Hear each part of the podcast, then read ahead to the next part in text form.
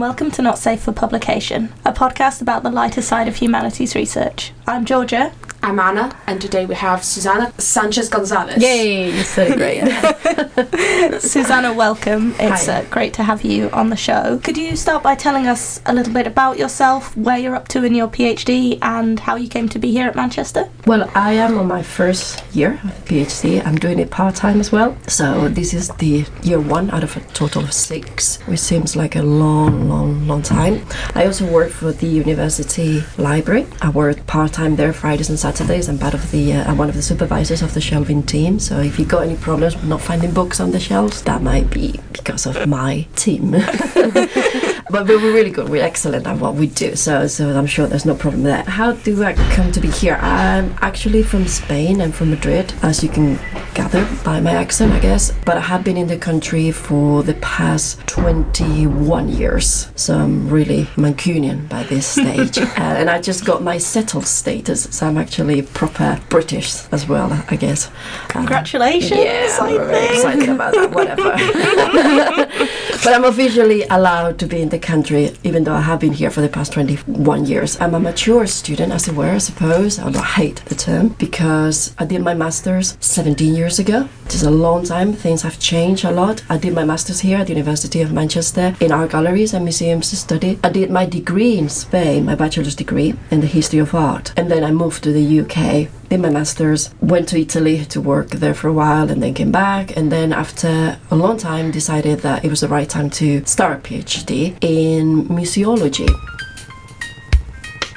So, do you want me to go into explaining the whole thing, how I came to? Yeah, I mean, Yeah. it would be great to hear about your project. We've at least had one museology person on before, yeah, so. yeah. Well, to be honest, it's something of a combination of two disciplines because, as I said, my academic background is in art galleries and museums studies, and my degree is in art history. However, most of my working career has taken place in libraries, and I've worked in every single kind of library that you can think of, from public libraries to school libraries to academic libraries, and also to historic libraries. Yeah, I noticed on your LinkedIn that you worked at Chetham's, Yeah, which I- is a very sort of Yeah. important historic I have library. to correct you there if Oh. you don't mind me, because it's, it's only as an insider that I know this. If you work in the library, you refer to the library as Chetham's. Right, If you work in the School of Music, you refer to the School of Music as Chetham's. I Okay. see. I learned Right? something. And do not get them mixed because they get very particular about these things over there. but yeah, it, it is an amazing place, and I was really, really lucky to be given the opportunity to work with one of the collections there. And that only happened when I decided to go into rare book librarianship. And this is when it gets sort of confusing and interesting, I guess, because when I was doing my master's, I don't know if I was off that, but I don't remember being ever told that you can work with books in a museum sort of like capacity. So, you know, in, in my mind, it was always working in a museum, in an art gallery, working with artworks, not with books. And at the same time, I've always been a bit of a library sort of bookworm, and I just love going to the British Library, to Rylands, to the National Library in Spain, which is great, and many other libraries around different places. And one day it just hit me, it's like, hold on one minute, someone must have curated this exhibition. So therefore, there must be some curatorial sort of side to exhibiting books that I'm just not aware of. And sort of by looking more into this, I discovered the profession of rare book librarian and rare book and special collections departments in big libraries and big institutions. So I decided to do a course on how to deal with rare books. That was when I got the job at Chetham's Library, and as part of my job over there also was to curate a, a very small exhibition because they are very limited in terms of a space. If you've never been to Chetham's, go and see it. It's open to the public. It's because it's behind these sort of walls that are protecting the students, the very talented music students over there. That it looks like not many people know that it's there, but or it looks like you cannot access the place, but you can. So do have a look on the website where you got all the details, and it's a magical place, and it's the oldest building in the city. It goes back to the 13th century, and it's uh, it's just a joy. Anyway, I have been there. Anna, have you been there? Yes. They and they do Marx's they do tours and they do uh, sort of after hours tours, uh, which are perfect. You know, if you're looking for a Valentine's Day thing to do, is really the place.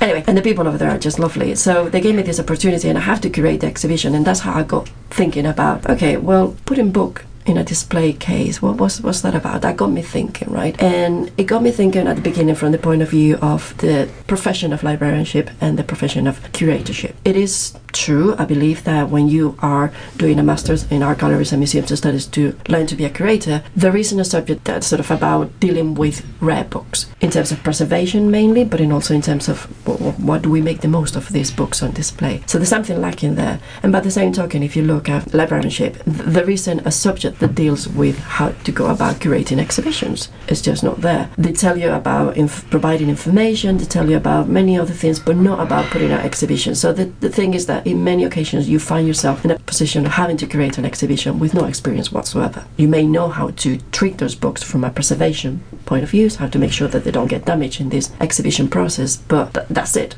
nothing else. How do you write a label? And believe me, there's a whole science about how to write labels. How do you display them in, in a particular way so you make the most of them? How do you create a whole marketing campaign around it? How do you create an educational sort of uh, program around it? Lots of things that people that work in museums and studies learn how to do, but people that learn to be librarians really don't get to see. Unless you go into rare book librarianship and you might have a little bit of information in passing. So that was one of the my main sort of reasons. I kind of discovered like a gap that I could address by studying books and exhibitions. So that was one side of the research. But the problem really was is okay, how do I approach this? What's the best way to approach this? Because there's so many ways that you can come to it. So to begin with, uh, I suppose is is a reflection on what happens when you display a book. It, it, it seems like there's something that doesn't sit well. That there's some contradiction. That it seems like the only way to really extract the magic inside that book is by reading them. But reading is not an option in the context of an exhibition. Reading takes time, at least two or three hours to read a book, and also, you know, you need to access the whole book. Again, that doesn't happen when you put the book inside a display case. And by the same token, you look at exhibitions happening, I don't know, at the British Library, the Bodleian, Rylands, and people visit those exhibitions by the thousands. So, what was going on there? You know, you're going to go and see an exhibition about books that you know you're not going to be able to read, that you're not going to be able to access. So, what's bringing you to those exhibitions? So, it's kind of exploring the rationale behind that. What makes people go to those kind of exhibitions? Because surely there, there's something that is working there. They're very, very successful exhibitions. Hmm. So, I was interested in knowing how do they play about this idea of books and reading, our relationship with books, our experience reading, how you bring that together in the context of an exhibition. When you go to the literature, there's nothing there.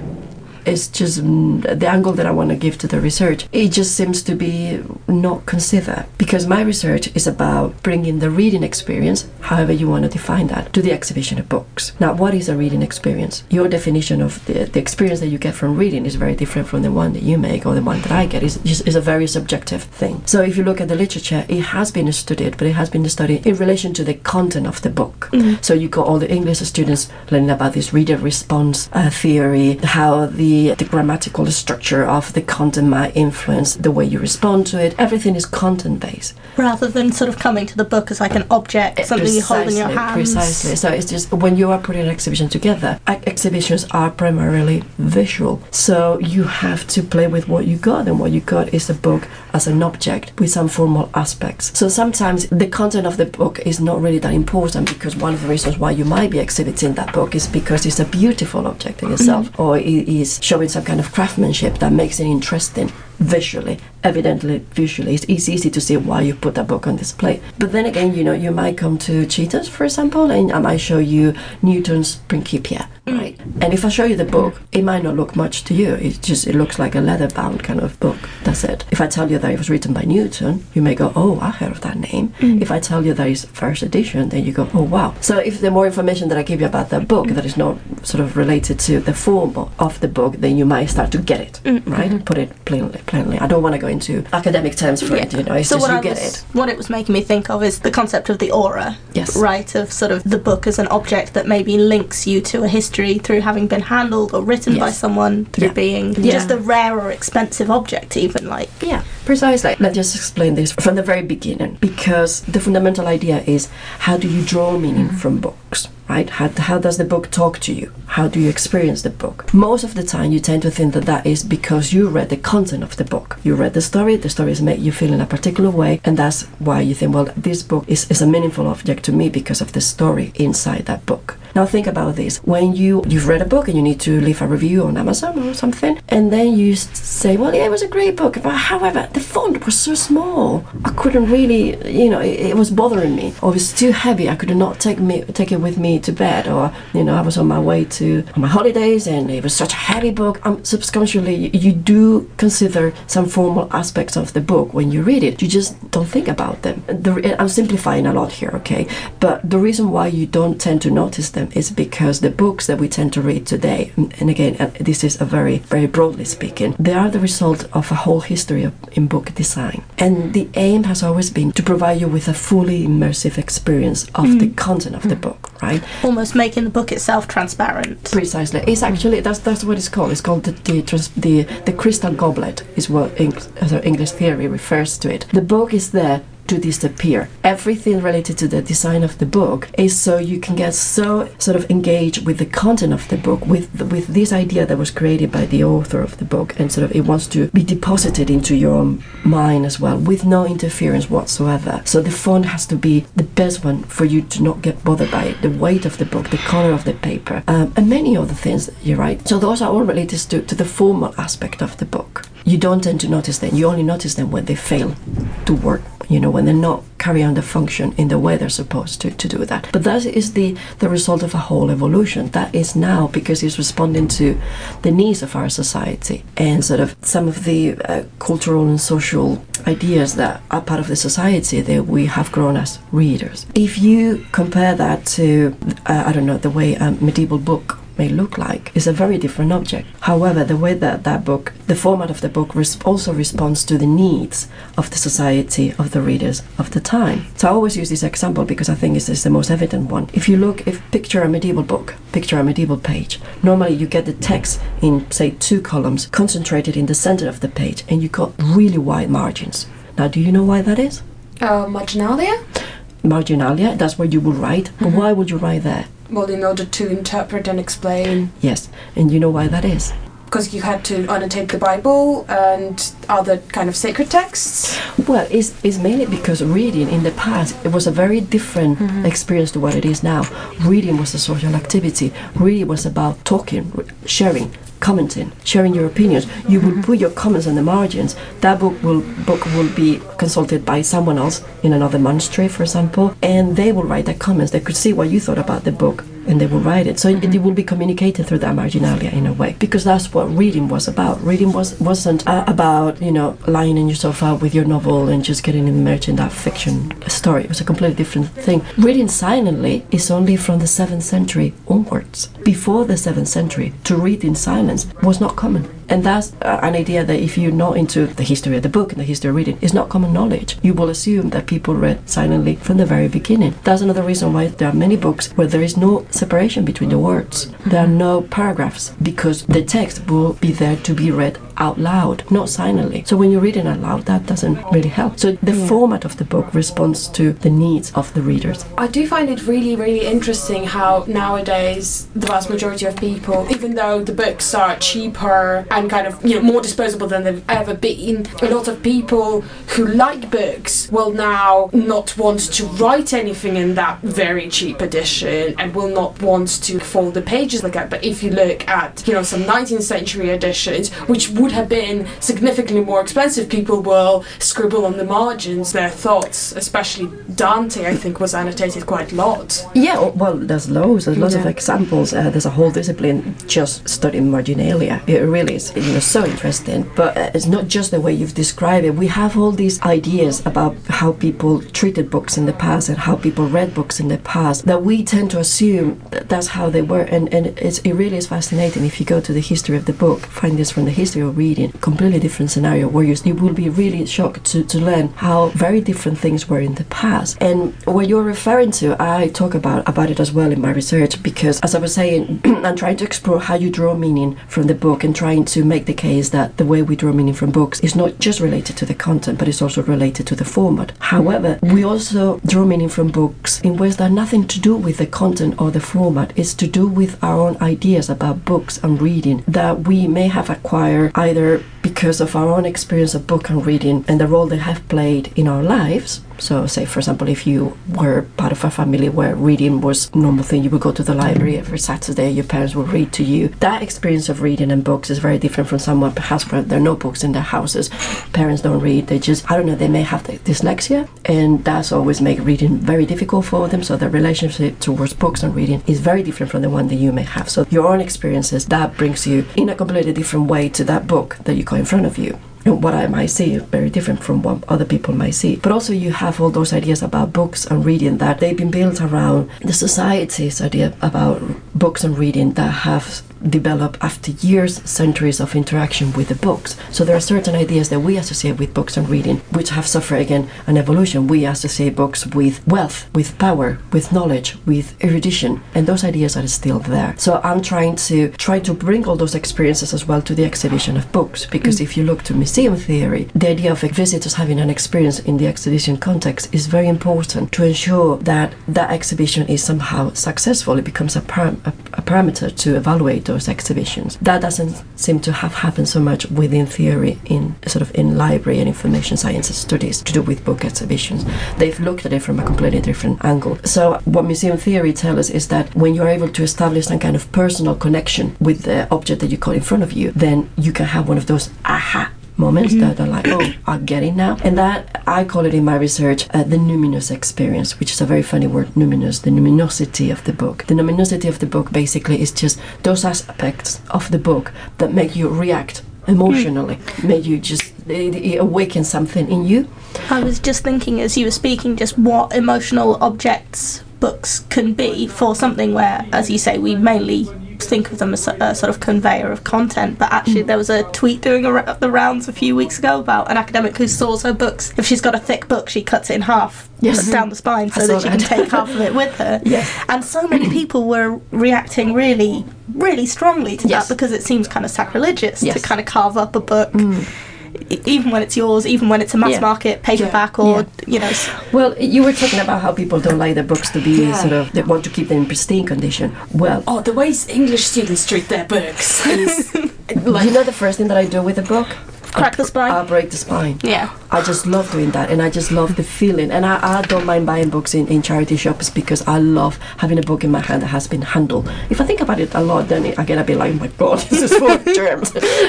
You know, And it's probably fine. Don't lick them, but you're otherwise Yes, fine. but, if I also work, you know, shelving is part of my everyday work, so you know, I can't really think about that in, in too much depth. Um, but I love doing that to my books, and I love writing them, and I love, uh, you know, I have, there's a whole study about this as well. So my relationship is what's called a, a very carnal relationship with my books, whether others are more, well, respectful, I guess. It's a different complete attitude. What I was trying to say is that there's an interesting reflection as well here. There's a lot of discussion about the death of the book. You know, books are doomed soon that books are gonna disappear. And i still talk when i talk people about book exhibitions they you know somehow the conversation always end up about the books are gonna disappear in the way aren't they? And it's just no no no. The book is here and is here to stay for a long time because again i talk about this in my research. The book is as a conveyor of meaning as we were saying but it's also a device. It's a medium right? It's, it's an artifact that allows you to read the content. So uh, as medium yes the digital technologies are coming and are coming here quite strongly and they might be more effective as a medium to access that content. But the book has been able to evolve throughout his history. It's a, sh- a shapeshifter as it were you know. Mm. He's so he's, he's always been able to adapt to you know changes in the way it was produced changes in the way it has been read so many different changes and he's always been able to just you know go with the flow and change. And books are changing from that point of view because you got all these ebooks and digital reading devices. So it is changing we're not denying that. But there are so many ideas attached to the book as an object is still a very powerful full of emotions kind of artifact. So it,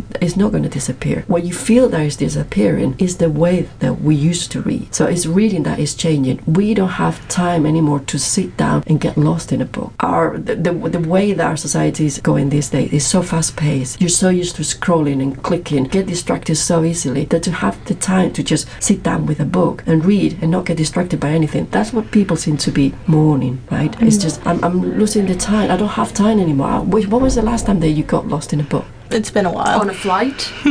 yeah, you, yeah. you have to wait to particular times to do that. And the, unless you make time for that to happen it tends not to happen. So that's the feeling that's the feeling. We, we can we can feel something is disappearing but it's certainly not the book. If you, if you look around there's so many book festivals there's so many oh, i mean we even got book cities now like Hay-on-Wye that people mm-hmm. visit millions of people go to Way just to see the mm-hmm. book. And again, we have our own special relationship with books. Books are you still see people, you know, taking official pictures with shelves of books behind them because they still convey these meanings of seriousness and power. I don't know, all those ideas I was referring to. So all those ideas around the book, I want to bring to the study of books and exhibitions because if you look at the literature, they're simply not there. They, they've been looked at from a completely different point and according to the interests and the needs, mainly of rare book and special collections in academic libraries. So when they talk about exhibitions, they talk about them as being a very effective engagement tool to establish connections with the staff, with the students. Uh, so they look at them from the point of view within the context of the academic community. So when they talk about how you go about evaluating the, the success of that exhibition is in terms of edu- educational outcomes. What did the students get out of this exhibition? What did the staff get out of this exhibition? What did the library got? Did we manage to promote our collections?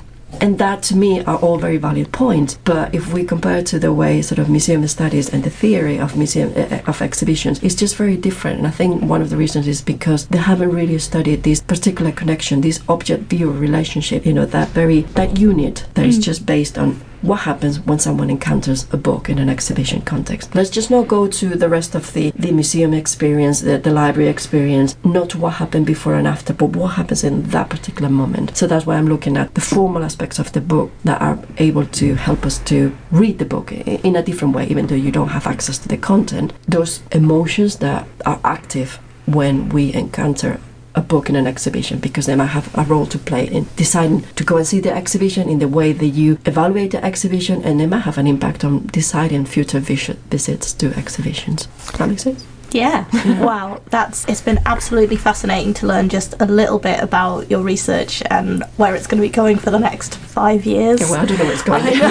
well, this is just the beginning. yeah, absolutely. So we like to ask our guests to kind of share a little something about their experience, and you mentioned you kind of wanted to talk a little bit about your experience coming back to PhD as a mature Yeah. student. Mature student, yeah. Uh, Hate the word. Me too.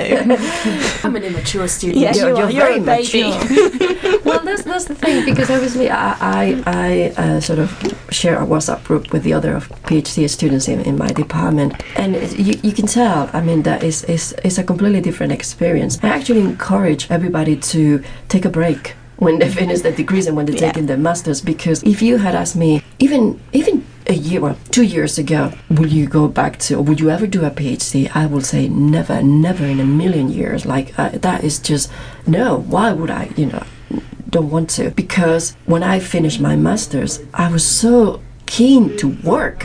Like i had enough of theorizing about things. That is just blah blah blah blah blah. Give me an exhibition. I want to curate an exhibition you know? I just give me i don't know something more tangible. This is just way too abstract. I really wanted to go out there and work. So now after having worked for nearly well nearly 20 years 17 20 years like i feel like i'm ready to stop and look back re- and reflect on those experiences. And i think i come from a much more informed position to be able to theorize about the work However, when you are straight from, from a, a degree, from a master's degree, yes, you do know a lot of theory and things that look really well on paper. Actually, uh, they don't really work in practice. So I've learned that the, the hard way, I suppose. So yeah, I'm, I'm back to this, and I also have a family. I got two boys, and I'm from Spain. My husband is Spanish too, so I have no family around me. Things get in the way when you are a mature student, or when you have a family, when you have all the commitment, commitments. Well, I was thinking about. I was trying to remember something that my son. I got two boys. One is nine, the other one is and it's really funny how whenever they see me stressing out about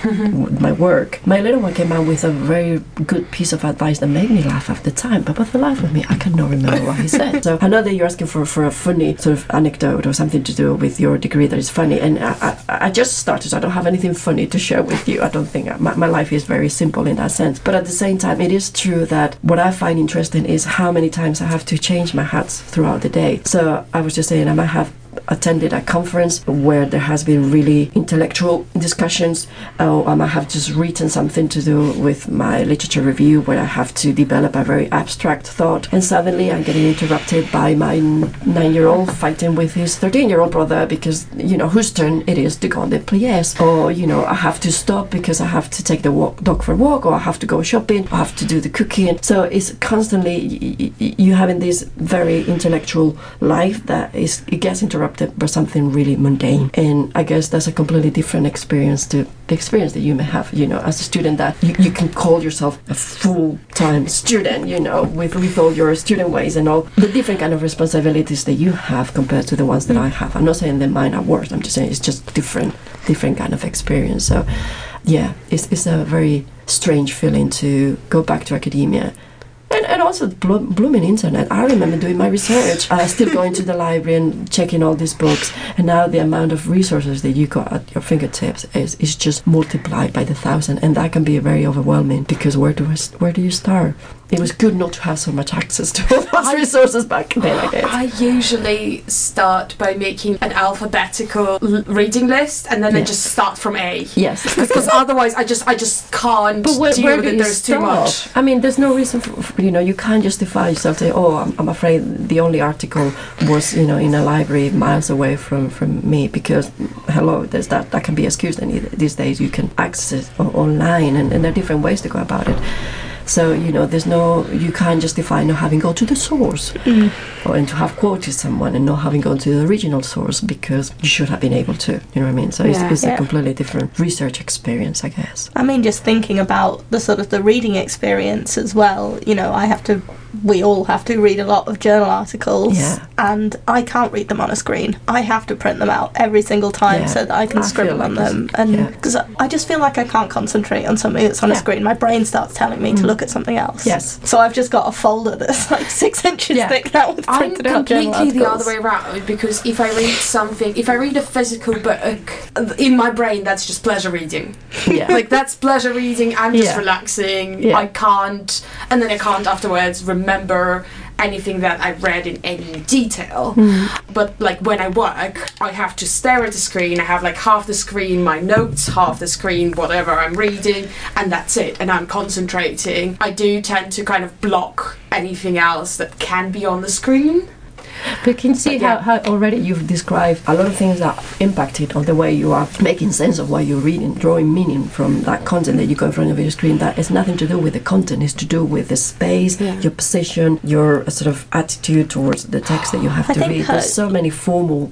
I things. think Anna's age makes her more of a digital native than well. me and you. So reading But- on a screen I feels. agree. I, I wouldn't read a fiction book for pleasure uh, on the screen, but I'm No. very happy to read an article Yeah. for my research. You know. But I do find it really useful, even when I have the opportunity to look at on the screen, to look, go to the primary material and when it is physical, hmm. and then it's also very exciting. So I char- uh, a charity fair found this really exciting end of 19th century book, ten pounds as well, about China that has a map in it that you could like hmm. unfold from the book Yeah. and I brought it into the classroom and when I was teaching a module that had to do with that and that I think changed the experience Yes. for the students because Yeah. they kind of engaged Yeah. with this subject Yeah. from this time Yeah. um, and maps are exciting Yeah, and you see the real thing. That's that's Yeah. another aspect of the research that I haven't really talked that much about, but it's, it's one of the points. And again, one of the points that I'm trying to make, or I'm supposed that I'm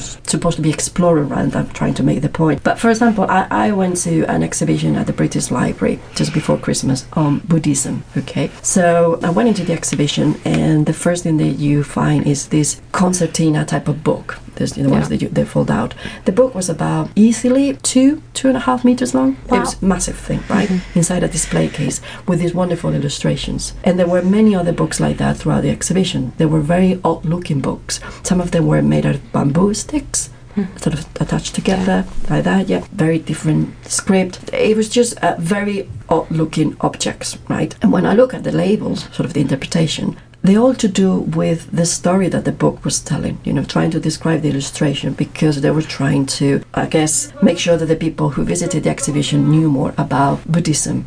And i got thinking well hold on surely this is the british library This is a library, and this is an exhibition based on books. Why are you not telling me why this book looks the way it does? Why are you not telling me how will this, how will you read this book? When? For what purpose? Out loud in silence? Like, yes, do tell me about the content. Do tell me about that illustration. I want to know about that. But surely this is a library. You should be explaining a little bit more about that because that help people realize the role, the value of, of, of the work that libraries do these days, in, in particular spe- rare books and special collections. Because there's a whole debate about whether they should be museums of the book or not. That's you know I don't want to bore you more with with this, but this is all part of the research. Whether you know is perhaps what will give libraries the edge to compete with the digital shift and the pressures that digital technologies are bringing. Is as you were saying is seeing the real thing, which is what museums are about. And there's no reason why libraries cannot be about it.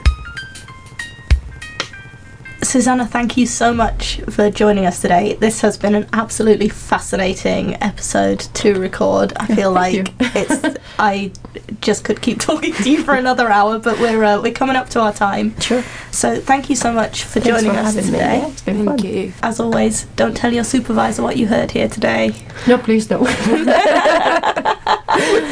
What happens so on the podcast stays on the podcast. Not Safe for Publication is a podcast by and for the research students of the Faculty of Humanities at the University of Manchester. If you want to get in touch with us, you can reach us on Twitter at NSFP Podcast or you can email us at nsfppodcast at gmail.com. Our intro and outro music is Hat the Jazz by Twin Musicom.